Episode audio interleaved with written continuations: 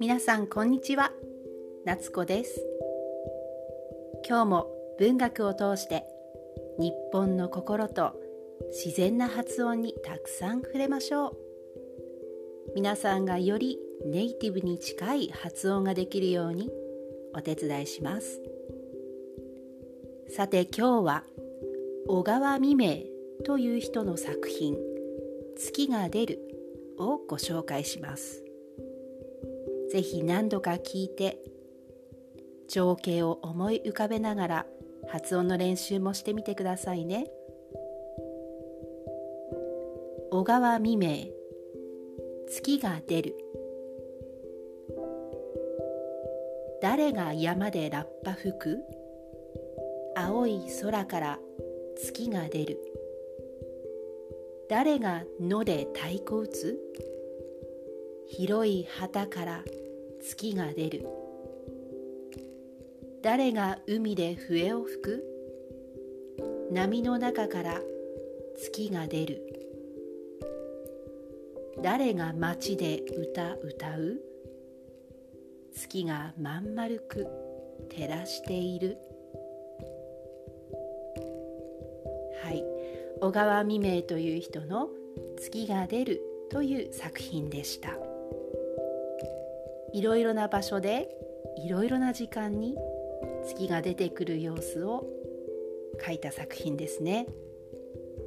私は特に一番最初の「誰が山でラッパ吹く青い空から月が出る」という部分が大好きです。皆さんはどうですか？いろいろな時間に月が見える様子が思い浮かべましたか？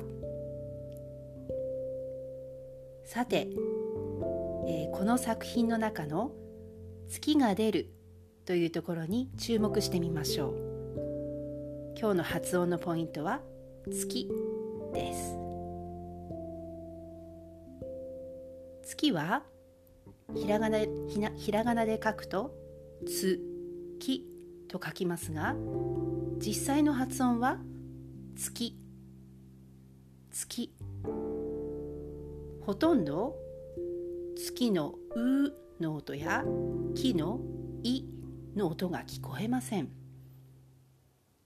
つという音はう段の音ですがあいうえおのうの段の音ですが実際にはつうこのうの音はなかなか聞こえないことがほとんどです。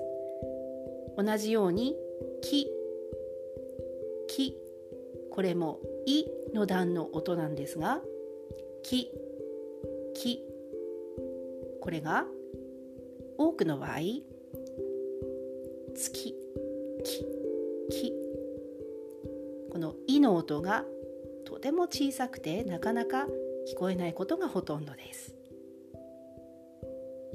月が出るの中から少し発音練習もしてみましょう。青い空から月が出る。はい。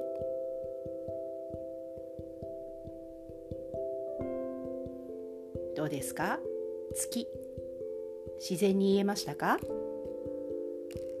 もう少し練習してみましょう。広い旗から月が出る。はい。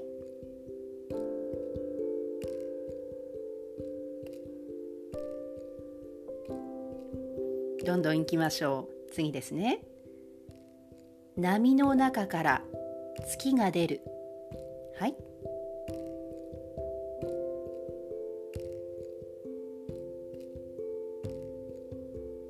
では最後の部分です。月が丸くあごめんなさい。月がまん丸く照らしている。はい。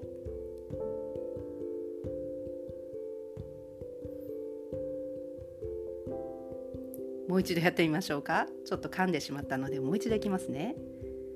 月がまん丸く照らしている。はい。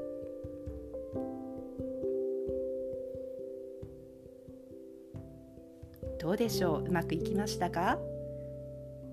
月この「つ」の「う」の音や「き」の「い」この音をなるべく大きくしないようになるべく小さくちょっとだけ添えるような形で発音すると自然な月という発音になると思います。